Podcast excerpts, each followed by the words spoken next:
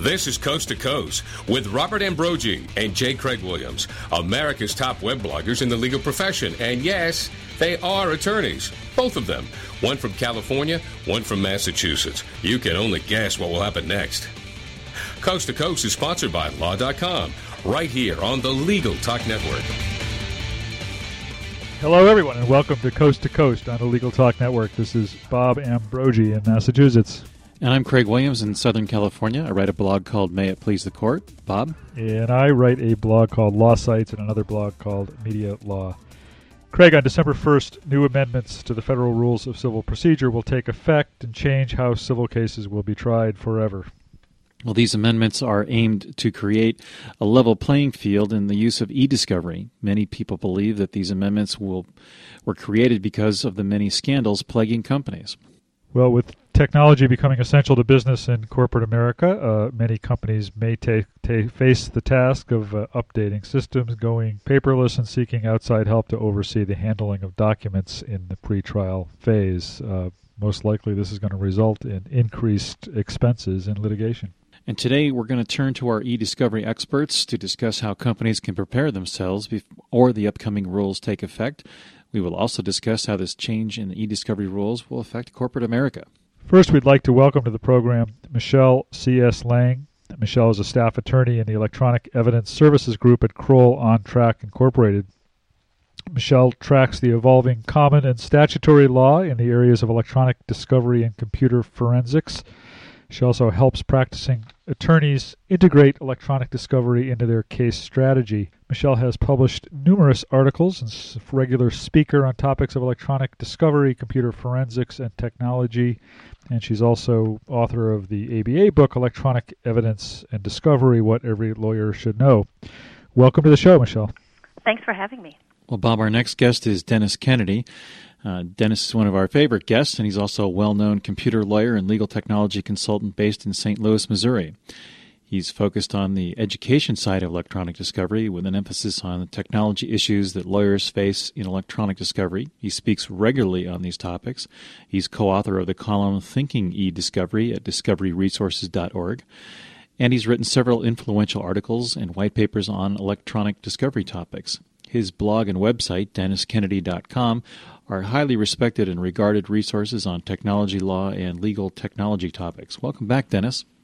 Thank you. It's a pleasure to be here.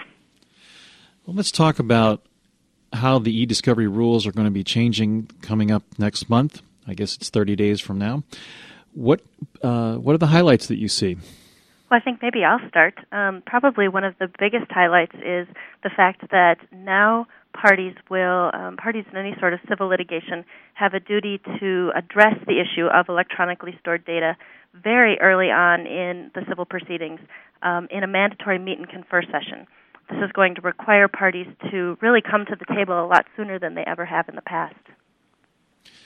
Is this somewhat like the idea behind Rule twenty-six? Sure. Yep. Rule sixteen and Rule twenty-six F. Dennis, I was looking at your blog this week, and uh, I, I saw that you had a mentioned in a post that, that you hadn't really uh, anticipated early on the, the impact that these new rules will have on law practice, but that you've come to see, I think your words were, that there will be a sea change in the way we practice law. Hey, what do you mean by that?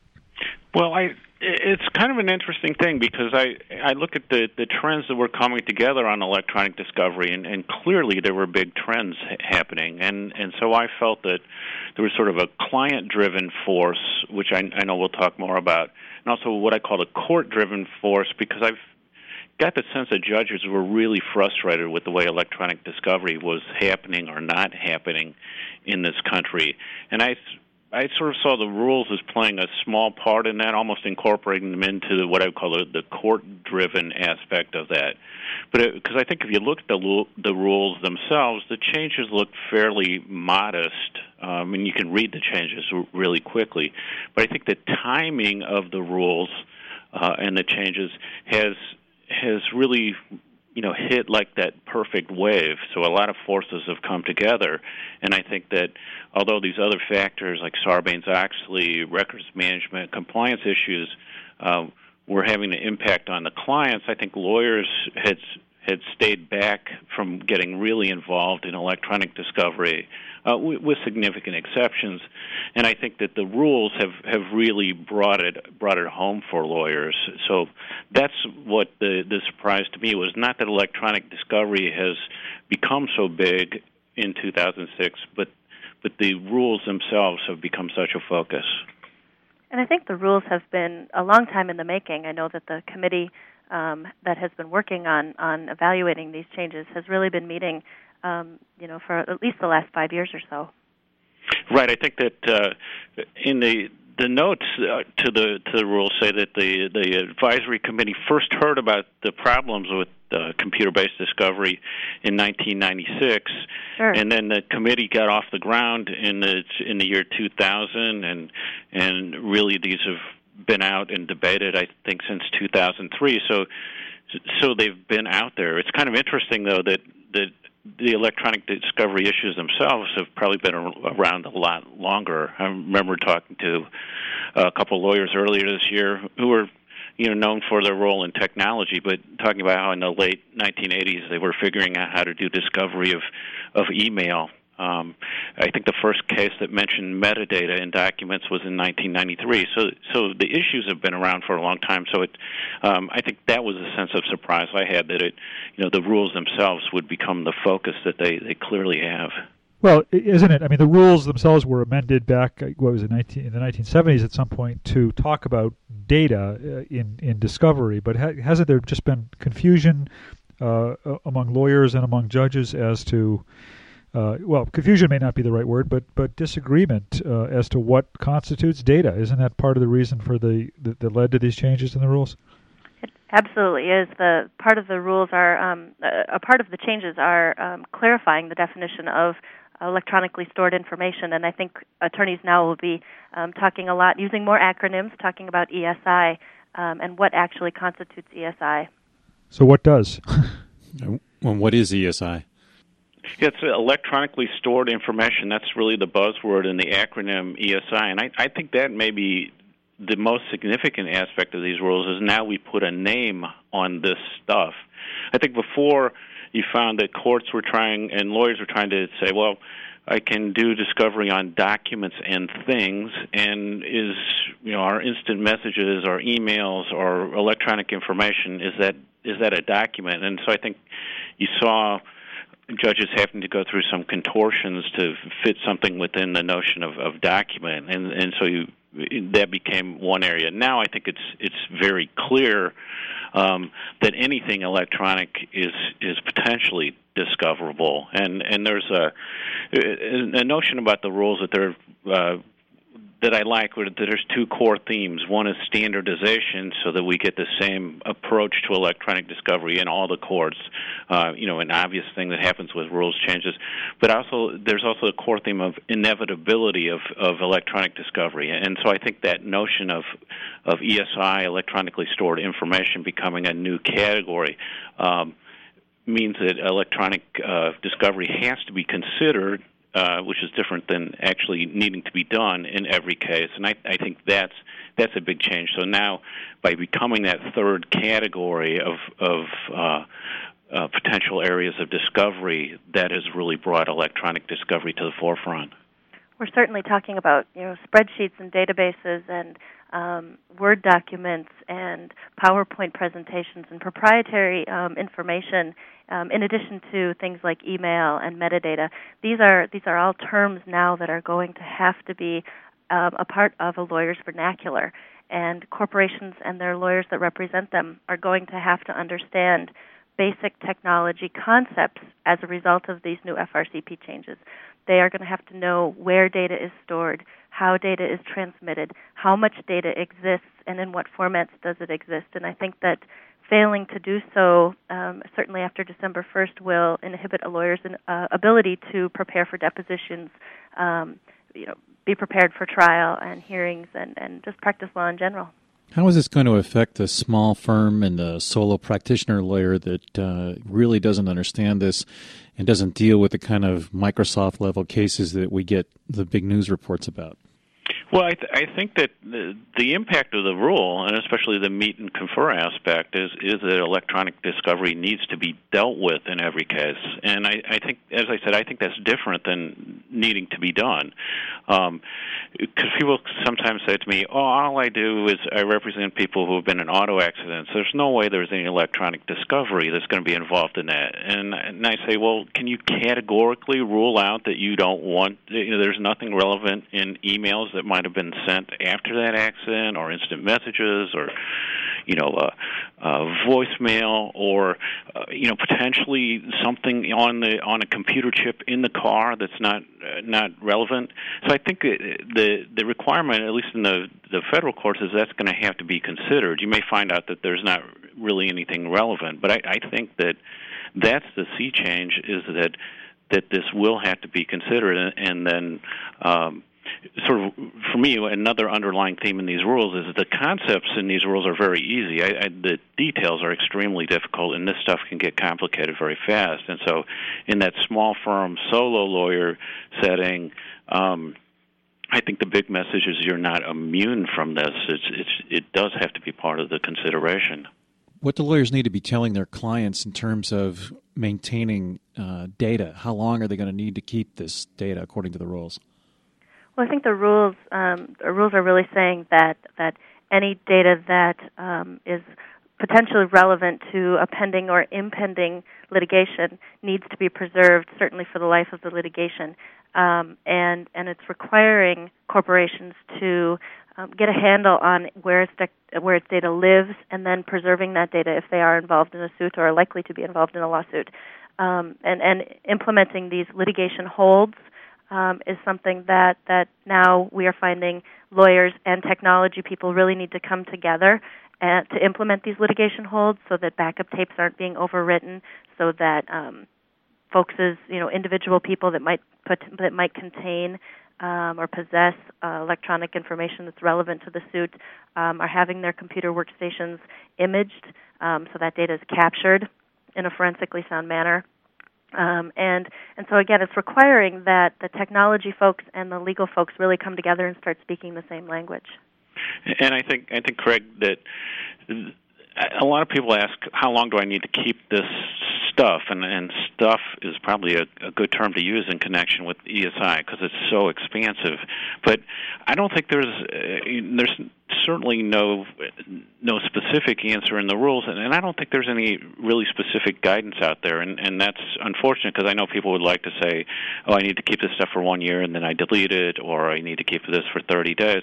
There's a lot of different competing factors out there, especially for regulated companies, of how long you need to keep stuff, and whether there's, there's differences in the world of records management between documents and records.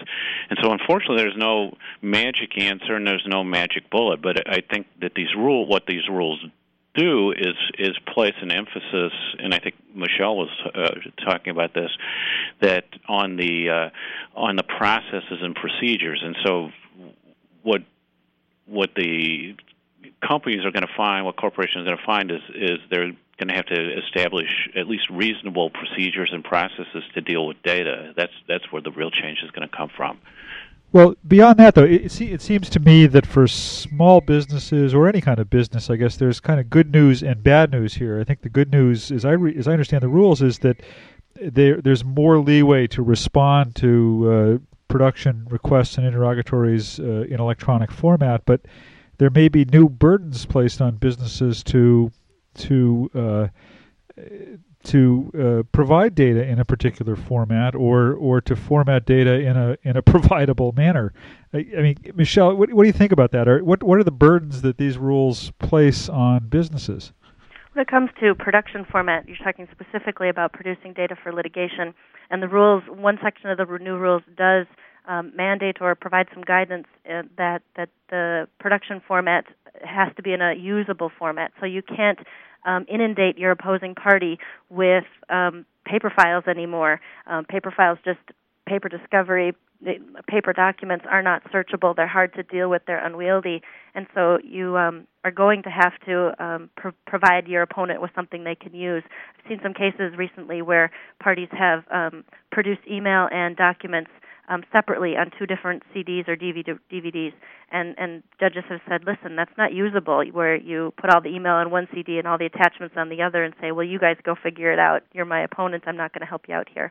The rules are definitely requiring, um, again, more process, better process, so that you're, especially when it comes to producing. I think when it comes to corporations and, and businesses, the bottom line is that they cannot, they cannot, cannot, cannot prepare enough.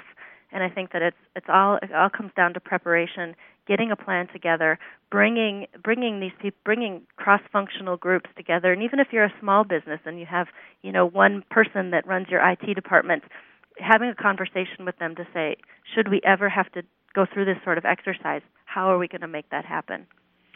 And I would say that, too, that the, the the good news here, and it is a mixed message, I think, but to me the good news is that I think the meet and confer aspect of this is a is something that's real, and that real conversation should happen, and there's real preparation that needs to, to go into that to that meet and, and confer aspect. And so I think that knowing the I T systems is an absolute requirement, and knowing who who's in charge of the things, how you can put your, your hands on data, where data is kept, is is all going to be very significant.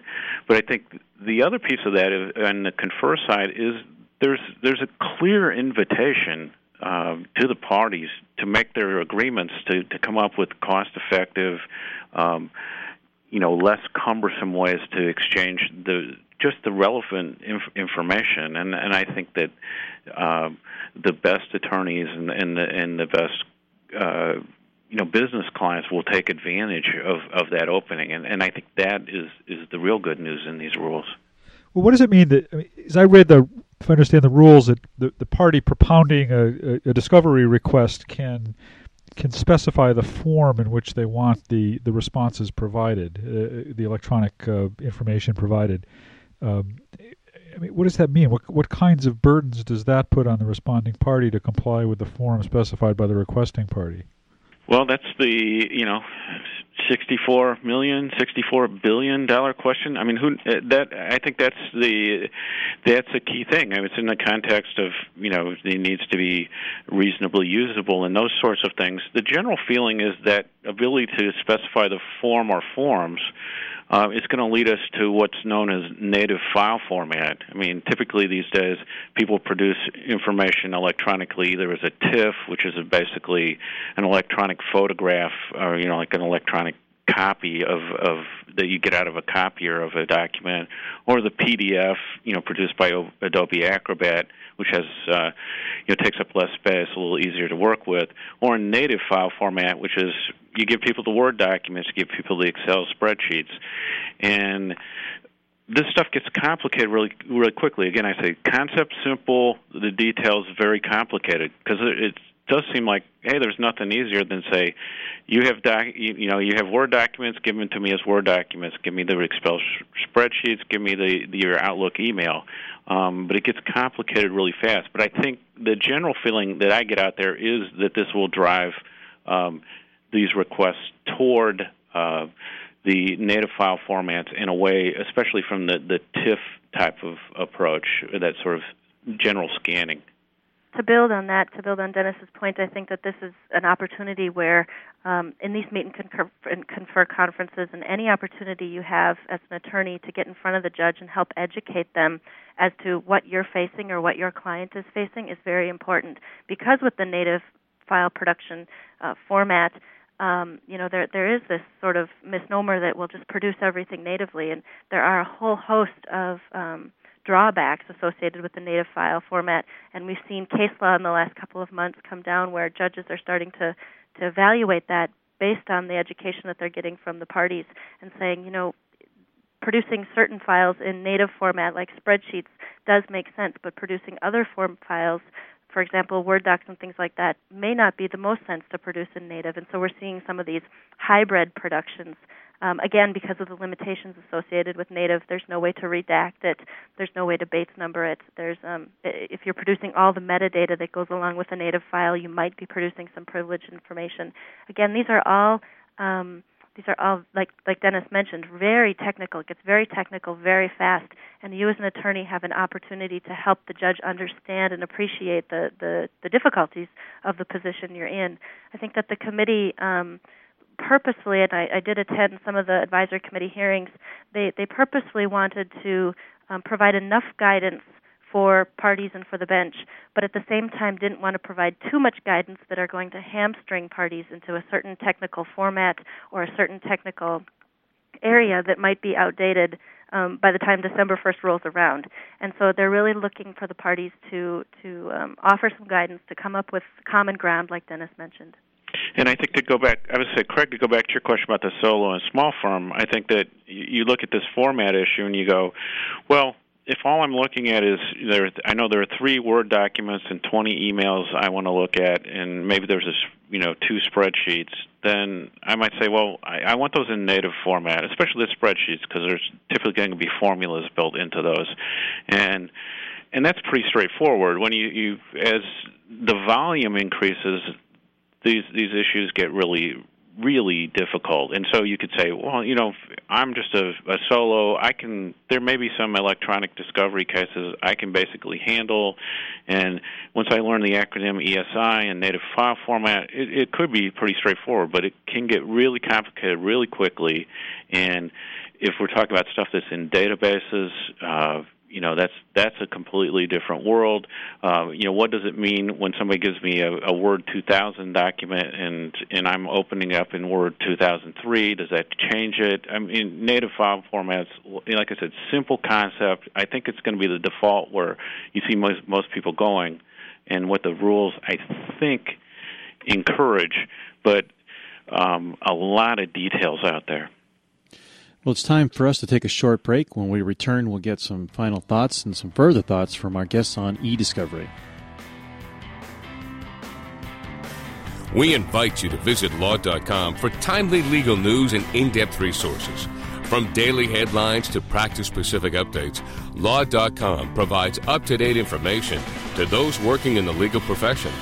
As part of its coverage, law dot com is proud that J. Craig Williams' blog, May It Please the Court, and Robert Ambrogi's blog, Law Sites, are part of its blog network. Don't wait any longer. Visit law dot com today and get free subscriptions of our Newswire newsletter with the top legal stories of the day, or sign up for a free trial subscription to one of our Practice Center sections. If you found us in the podcast library of iTunes, thanks for listening. Check out some of our other shows at legal talk network dot com and become a member. It's free. Coast to Coast is produced by the Legal Talk Network and a staff of broadcast professionals. If you have an idea for a topic or a show, we want to hear from you.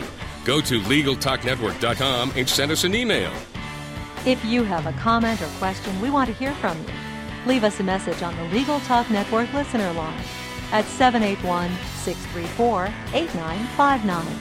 We really do listen to the messages and even answer your questions on our next show.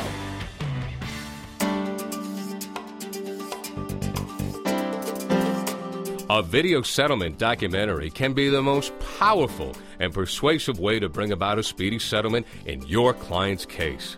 The Boston Media Group has a staff of television professionals with twenty years' experience writing and producing compelling stories just like the ones you've seen on sixty minutes or Dateline. We put a human face on the lawsuit with compelling interviews, dramatizations, and visual presentations of the fact. Think of it as a video opening argument that will compel the attorneys on the other side to settle. Call us for a consult at eight hundred, three one seven, five two two one. That's eight hundred, three one seven, five two two one. Or check out our website at boston media group dot com. Welcome back to Coast to Coast. I'm Craig Williams. And this is Bob Ambrogi. We want to welcome back Michelle Lang, staff attorney for the Electronic Evidence Services Group at Kroll OnTrack, and Dennis Kennedy, a well-known lawyer and legal technology consultant. Dennis, let me ask you uh, about the safe harbor provision in, in the new rules. Uh, as I understand it, Rule thirty-seven provides somewhat of a protection uh, for a party that that loses data in in the routine operation of their electronic information system. What does that mean, and, and what does that apply to? Well, you have it exactly right, Bob. And I think that you know, these rules focus on the difference between electronic and paper. And, you know, paper is paper. It sort of stays paper, you know, and nothing changes when I read it or look at it. What we realize is that anytime we turn on a computer, we open up a document, it potentially changes it in ways that uh, may affect its value as, as evidence. And so Rule thirty-seven w- was was geared towards saying, let's...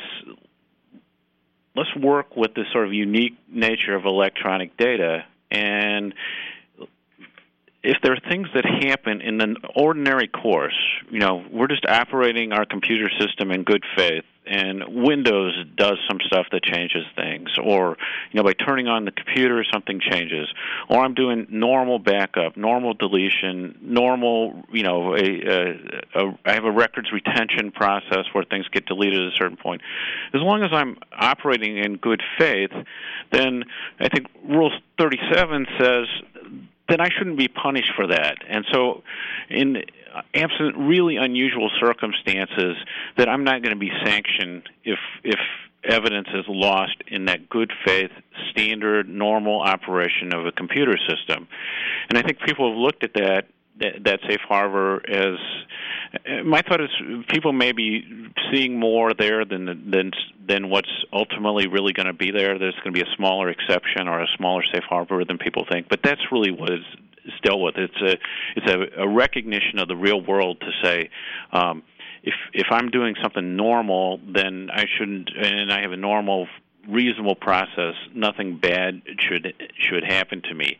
Now, what changes is that if I'm under a litigation hold, and you know I have some obligation to, to not destroy data, then what counts as normal operation of my computer system, I think, will change because I, my obligation will change. What it's certainly not going to protect is is any sort of willful destruction um, of evidence pursuant to a litigation hold, or, or even maybe, perhaps, I think it'll be interesting to see where judges come down on, on leaving um, document destruction policies go unchecked um, in a litigation hold period, like Dennis mentioned. Um, it, it, likely, the thirty-seven uh, Rule thirty-seven safe harbor will not protect that sort of conduct. Let's take a look at the practical aspects of this. What kind of tools should companies be looking for to get a handle on e-discovery management? What should lawyers be looking for? Well, there's overlap, but I think there there are almost two competing concerns there, and, and the, the tool sets are a bit different. And I think the one thing that lawyers need to be aware of is that electronic discovery is a small piece of this bigger picture of records management and compliance. And so companies are already doing things because of Sarbanes-Oxley, because of HIPAA, just trying to get a, a handle on their, their electronic records management. And there's a feeling out there um, among the corporate clients and the vendors that in the ideal world, uh, if we if you could get records management all down and use the tools that did that, and your archiving, tagging information properly, all of that, then when you got the discovery request, all you would have to do is basically click a menu choice and send the information, the you know the relevant information to the lawyer to review, and you would save six months of, of associates going through boxes and and um, you know half a million dollars of legal fees. And so I, I think that that notion is out there, but I think you're looking there. There are different sets of tools that you look at depending on how you break down the discovery process. And, and I think Michelle can probably uh, talk more specifically about some of those categories of products. Sure, sure. There's there's certainly, you know, a, a, I like to, the way I talk about it with clients is there are cases that you could probably, might have the aptitude to handle either in the corporation or in-house of your law firm as well. Um, and then there are certain types of cases where you will want to consult with some sort of electronic evidence expert that can bring their um, services to the table. Um, if the case is, is very large, has, has a large volume of data that's involved, Um, or has tight time frames or some sort of antiquated data or systems that maybe are out of date or very hard to deal with, backup tape data, a lot of backup tape data, for example, um, you're likely going to need to, to work with someone that has the that brings that technology expertise to the table. Um, with that said, um, you know, you're looking really for tools that and, and services that um, filter this data and winnow it down to a more um, a, a more relevant universe per se. So So using deduplication, which is technology that eliminates duplicates. Think of how many times we have duplicates in our system when we send emails to fifty people and attachments to, to hundreds of people. Um, that, that allows you to keyword search, that allows you to date filter, time filter. So if the litigation is only really um, giving rise to, to events that occurred in nineteen ninety-nine, you can get rid of email that occurred before that or after that. And really this is where the technology um, is is shining and, and, and providing lawyers with the ability to um, do more with less. And Michelle, can you think of any companies that might be able to help lawyers with uh, with some of that? I can think of one, one that I've been working with for about five years. Okay. Well, we've reached the point in our program where it's time to get your final thoughts and then get your contact information so our listeners can get in touch with you. And as you wrap up and get your final thoughts, one of the questions I wanted to ask was whether you think that these federal rules are going to start creeping into the fifty states. Well, I know that they already have started creeping into the fifty states. Some states have already adopted Um, these rules or are, are considering adopting these rules. I know that in um, New Jersey, California, so from coast to coast, and every almost every state in between is evaluating what they're going to do here. And in some states, um, the rules are already technically in effect at the at the state level. So I I, I don't think that states are going to reinvent the wheel on this stuff. I mean, so I, I think they will follow the the federal rules to a large extent on this. So um, I, you know. I think that lawyers are going to find it's harder and harder to hide from these rules. Michelle, uh, how can people find out more about your company? Sure, sure. I can be reached at M L A N G E at Kroll On Track dot com, or they can go out to w w w dot kroll, K R O L L O N T R A C K dot com. Um, on our Kroll On Track dot com website, we have a, a whole host of legal resources, sample forms, case summaries, um, and, and the rules and the rule updates that are available for free um, for anyone that, that navigates to the website into that legal that legal uh, research area. Um, they can also sign up for a newsletter that I write each month that gives really people who want to really know what the, the latest breaking news is in this area um, can certainly sign up for the newsletter at Kroll On Track dot com as well. Thanks. And Dennis Kennedy, where can people find out more about you? Well, you can always find out about me at my website, uh, w w w dot dennis kennedy dot com. Uh, the email is d m k at dennis kennedy dot com. I have a blog there, and I write about electronic discovery typically on my own blog, and then also on a blog I do called Between Lawyers, which is at, on corante dot com. That's C O R A N T E dot com. Um, and I write the regular column on dis- the discovery resources dot org site with, with Tom Mile and Evan Schaefer on uh, electronic discovery issues. I'd also like to point, uh, just as a resource to, to the people listening, that Tom Mile and I recently did an article for uh, Law Practice Today, which is a webzine, and that's law practice today dot org. Um, it'll be the October two thousand six issue where we put together the best uh, electronic discovery resources that we could find on the Internet all in one one article. So in, in one easy place you can find that information. And it's, in a way, the article is, Bob, if you'll uh, permit me to compliment you, as sort of an homage to, to what Bob has done over the years with finding the best websites on a certain topic and doing an article on it. But that's what we've done on on electronic discovery. Yes, and you beat me to it on this one, and you did a really good job with it. It's a great article, and I hard, heartily recommend it to our listeners. Well, we'd like to thank you all for uh, participating in the program today. It's been very interesting. We could we could talk on end about this, but uh, unfortunately our time is limited. So this has been a good primer, and uh, we will stay tuned for more developments in this area. Thanks to both of you. Well, Bob, it's time to say goodbye, and we will talk again next week. And uh, don't forget to save this podcast in case uh, we get an e-discovery request for it. I will do that. Thanks a lot, Craig. Talk to you next week. Thanks for listening to Coast to Coast with Robert Ambrogi and J. Craig Williams. Coast to Coast has been sponsored by Law dot com. We hope you'll listen again and check out our other shows on the Legal Talk Network.